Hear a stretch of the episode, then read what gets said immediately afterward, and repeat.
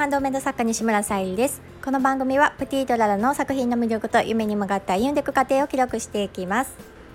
今日はですねいつもあの配信を撮る場所決まってるんですけど今からねあの創作をしようと思ってその創作場所で今、えー、収録をしていますがすごい今嵐と雷でなんかねあの音楽をかけていてもちょっと聞こえなくなるぐらい嵐のような雨が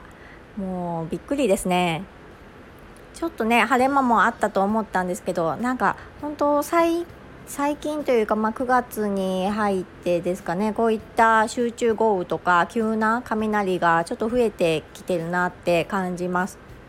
で特にねなんか今年の雷というか私が今まで今43なんですけど生きてきて今まで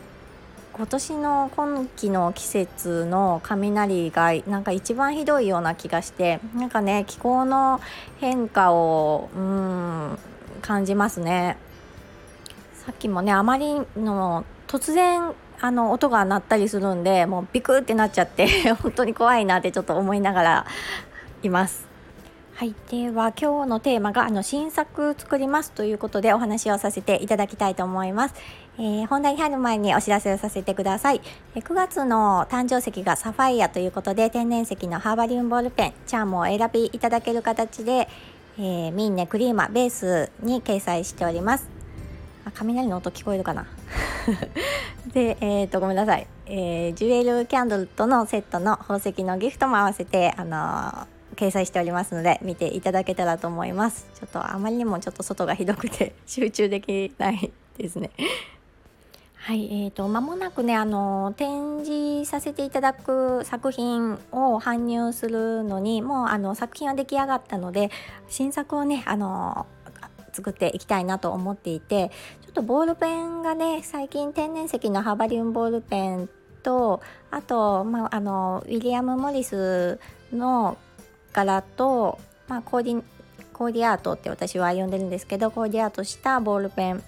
以外にあまりちょっと最近作れていなかったので、まあ、今回どんなものを作っていこうかなって考えつつ、まあ、来週あの委託先さんにも、えー、っと置かせてねいただくのにちょっと考えていました。でまああのー、今ねやっぱりちょっと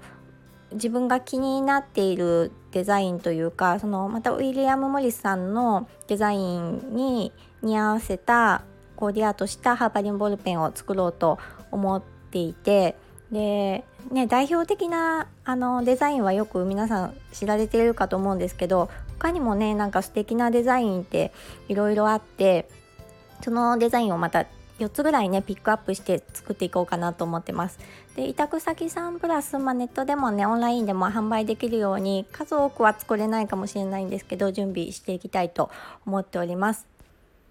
なんかねあのテーマがあった方がいいかなって感じていてなんかあの今ハーバリウムボールペンとかもね増えてきている中でぱりあの普通じゃちょっと面白くないかなって自分の中に今ちょっとあったのでこんな感じでまた進めていきたいと思うのでまた楽しみにしていてくださると嬉しいです。